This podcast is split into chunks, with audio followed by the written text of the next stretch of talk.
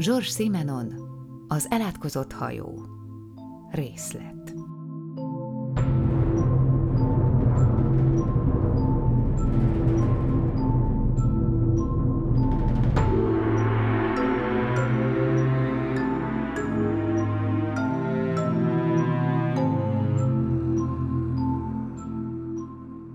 Előre sejthette volna. A PEC sorozat elkezdődött. Ahogy zsebre dugott kézzel körbejárt a hajón, észrevette egy nagy darab vöröshajú fickót a korlátnak támaszkodva, aki éppen cigarettát sodort. A férfi kurta fejbiccentéssel üdvözölte, majd végig tapogatta a zsebeit gyufát keresve. Egy kikötői patkány volt, lerít róla. Az északi csavargók egyike, akik különböznek a föld összes többi csavargójától. 40 alatti, testes, erős, egészséges kinézetű férfi volt egyhetes borostával, kissé beesett arccal. Úgy viselkedett, mintha otthon volna. Kicsiket szívott a cigarettájából, közben kidüllesztette a mellét a régi Landver egyenruha alatt, amelyre új gombokat vart. Mit keresel itt? A férfi a főgépész felé bökött az állával, aki éppen akkor érkezett a hajóhídon, és az idegen helyet megmagyarázta a kapitánynak. Hányszor megint kitört a malária. Itt kellett hagynom. Megláttam ezt a fickót a rakparton, és felvettem fűtőnek. Van ereje. Papírjai is vannak? De még milyenek?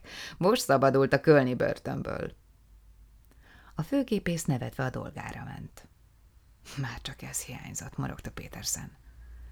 Nem érdekelte, hogy a férfi a börtönből jött. Az ember olyan fűtőt vesz fel, amilyet talál.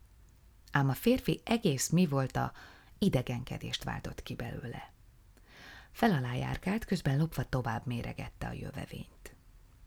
A legtöbb német csavargóban megvan a határtalan önbizalom, emellett a szégyenérzet, sőt a szerénység teljes hiánya.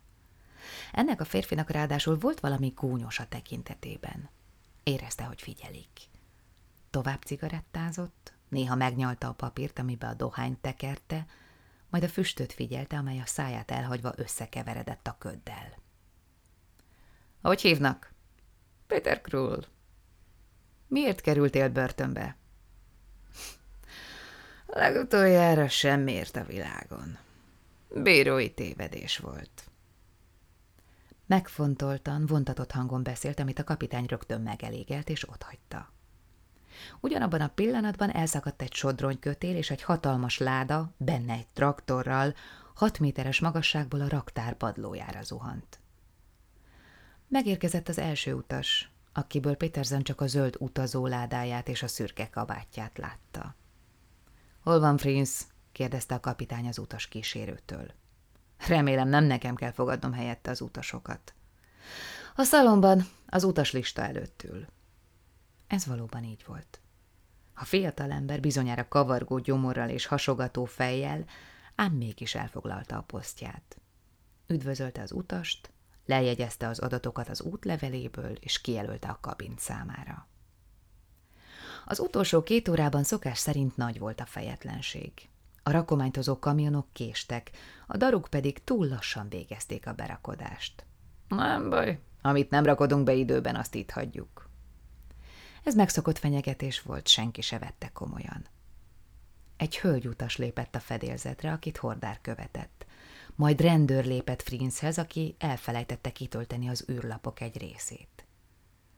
Az óra első ütésére felszabadult az út a polárlősz előtt. Miután felvonták a horgonykötelet, öt perccel később egy hatalmas angol olajszállító valahogy keresztben eléjük keveredett, és bonyolult manővereket kellett végrehajtaniuk, hogy elkerüljék. Mellettük egy motoros uszájára szólt, a peremig ért a víz, és csak egyetlen tengerész volt rajta, aki a kormányrúdnak dőlve pipázott. A polárlősz neki koccant az oldalának. Az uszály fél oldala a víz alá merült, és kész csoda volt, hogy képes volt folytatni útját a fekete teherhajók között, amelyek falakként magasodtak körülötte. Az elbán libasorban kellett haladniuk. Három sorban úsztak a hajók, olyan ködben, hogy alig lehetett látni a hajók tatlámpáját a mögöttük haladó korrából, és a hajókürtök indulatos feleselésbe kezdtek. A gyorsabb hajók megpróbálták kiszorítani a többieket. A vitorlások lopakodva közeledtek, és egyszerre feltűnt az egyik előárboca, alig pár méterre a hajóortól. – Óvatosan! Állj! Hátra! Állj! Lassan! Félfordulat! Állj! A telegráf kattogott, és a hajó kanyarogva hirtelen irányváltásokkal haladt a vaskos jégdarabok között. Hét órakor még mindig a folyón csorogtak, és még nem tűnt fel előttük Kuszháfen fénye, amely végre a tenger közelségét jelezte. A kapitány lement a parancsnoki hídról, ahol otthagyta másodtisztjét, és felkészült egy másik feladatára, az érkező vendégek fogadására. Az utas kísérő kitartóan ütögette gongját a folyosókon, mivel tapasztalatból tudta, hogy az utasok az első napon sosem kapkodják el, hogy vacsorához üljenek. Öt főre terítettek? Egy hölgy és három úr, íme a hölgy. A nő könnyű léptekkel közeledett, jáde cigaretta szipkával a szájában. Úgy kiöltözött, mintha egy luxus óceánjáró fedélzetén vacsorázna. Fekete sejem ruhája alatt mesztelennek tűnt. Különös kis teremtés volt, apró termetű, ideges, ám kecses mozdulatokkal, amelyeket a divat minden elképzelhető trükkjével hangsúlyozott ki. Olyan szőke volt a haja, mint egy csecsemőjé, és épp olyan vékony szálú. Középen volt elválasztva, két oldalt az arca mellé omlott, egyetlen hullámmal, amely kiemelte ovális fejformáját. A szembogara sötét volt, és, hogy a kontraszt még nagyobb legyen, feketére festette a szemöldökét. A szája is vékony volt, a melle feszes, kicsi. Kapitány! szólította meg Péterszent érdeklődve. Péterszen kapitány! A férfi csak futtában mosakodott meg, és sűrű hajára ráfért volna egy kis fésülés. Foglaljon helyet, hölgyem! A nő könnyed mozdulattal leült a saját maga választotta helyre, a kapitány jobb oldalára. Belépett egy utas, kezet rázott Péterzennel, és társalgásképpen kijelentette. Micsoda pocsék egy idő. Bell Eftyen volt az, a Kirkeneszi bányák igazgatója, aki minden évben elutazott Londonba és Berlinbe. A Polaris egy hónappal korábban hozta őt Hamburgig. Érdeklődve figyelt fel a fiatal nőre. Hamarosan újabb utas érkezett, és szó nélkül meghajolt mindegyikük felé. Egy magas, borotvált fejű fiatalember, akinek nem volt se szemöldöke, se szempillája, és olyan vastag szemüveget viselt, hogy a szeme aránytalanul nagynak tűnt alatta. Kérem, hozza a levest, szólt a kapitány az utas kísérőnek. Utána kopogjon be az ötödik utashoz. Az egyik terítékhez ugyanis nem ült le senki. Hozzáfogtak a skandináv modra készített vacsorához. Leves, meleg előétel, amit több hideg fogás követett, szalámi, pácolt hús, halkonzerv, befőtt és sajtok. A 18-as kabin utasa nem nyit ajtót. Kérje meg a harmadtisztet, hogy nézzen utána. Péterzen kétszer is felment a hídra. Nyugtalanította, hogy a gépek hirtelen lelassultak. A helyzet nem változott. Köd, lébasorban haladó hajók, mélyebb és magasabb hangú hajókürtök lármája. Az asztalnál ülők szótlanul ettek. A fiatal nő két fogás közt aranyozott öngyújtót vett elő és rágyújtott. Péterzen úgy tippelte, hogy német származású lehet, ahogy a borotvált fejű utas is. A dohányzóban szolgáljuk fel a kávét, mondta végül a kapitány, miközben felállt. Ezt a szertartást 12 éve minden egyes utazáskor elismételte. Éppen a pipáját tömte a folyosón a kabinja előtt, amikor a hölgyutas elsétált mellette, és fellépdelt a kávézóba vezető lépcsőn. A kapitány szeme végig a lábára tapadt, amelyet a fekete sejemharisnya igen vonzóvá tett, és a karcsú térdre, majd a combjára, amely egy pillanatra kivillant. Nos, Frinz úr, a fiatalember azonnal vigyázba vágta magát. Az ajka remegett, úgy festett, mint aki valami drámai eseménnyel szembesült. Nem találjuk a hiányzó utast, de a csomagja a kabinban van. Hogy hívják? Ernst Eriksen Kopenhágából. Még láttam őt kevesebb, mint egy órával az indulás előtt. Szürke kabátos férfi zöld bőröndel? Ő az, mindenhol kerestem. Talán visszament a kikötőbe újságért, és lekéste az indulást. Evgyen és a szemüveges fiatalember visszatértek a kabinjukba. A hölgyutas magára maradt a dohányzóban. Péterzen hirtelen rövid síkoltást hallott. Becsapódott egy ajtó. A fekete sejemruha tűnt fel a lépcső tetején. – Kapitány úr!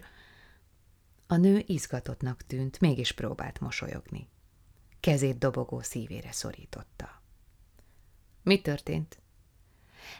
Nem tudom, nem kellene, de úgy megijedtem. Mikor beléptem a dohányzóba, találtam kávét az asztalon, és csészéket is, kiszolgáltam magam. Ekkor, mintha zajt hallottam volna a hátam mögött. Megfordultam, és egy férfi ült ott, akit még nem láttam eddig. Biztosan megzavartam, mert felállt, és futva elmenekült. Hová? Azon az ajtón át. A sétafedélzetre nyílik, nem? Szürke kabátot viselt? Szürkét, igen.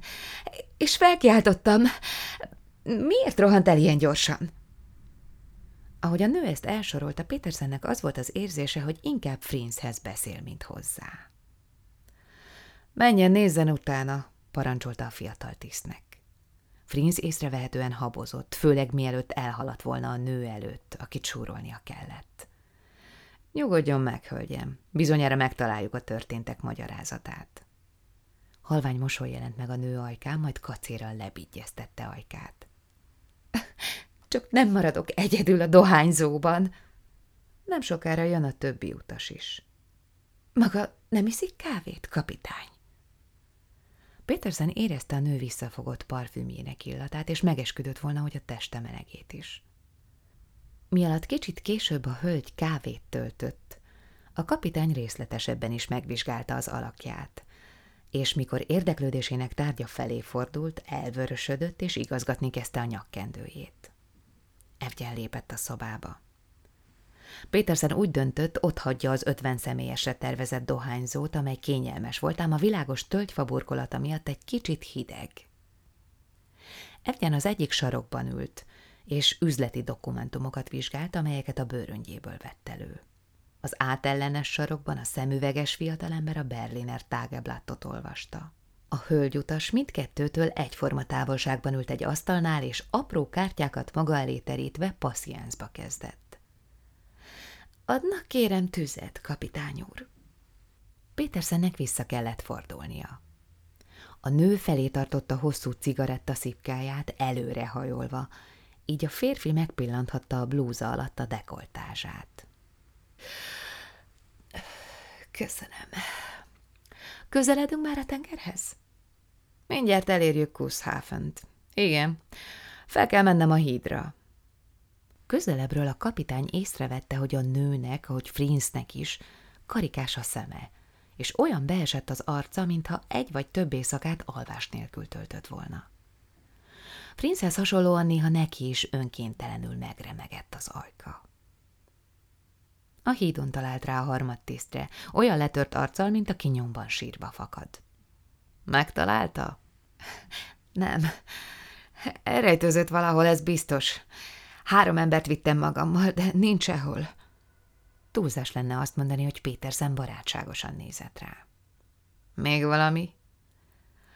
A- azt akarom mondani, kapitány, hogy, hogy végtelenül sajnálom, hogy megtört a hangja. Könnyek szöktek a szemébe. Esküszöm magának, hogy véletlen volt. Ezelőtt sosem ittam, és ma éjjel nem tudom elmagyarázni, de képtelen vagyok arra gondolni, hogy maga... Ez minden? A fiatalember annyira elsápadt, hogy vallatója egy pillanatra megszánta. Menjen, feküdjön le, holnap kutya baja sem lesz, tette hozzá kevésbé szigorúan. Azt képzeli, hogy még mindig részeg vagyok. A szavamat adom, hogy menjen. Péterzen felöltötte kecskebőr kabátját, és a rév kalauzhoz fordult, miközben pár méterre egy ellenkező irányba tartott teherhajó zöld lámpája fény lett.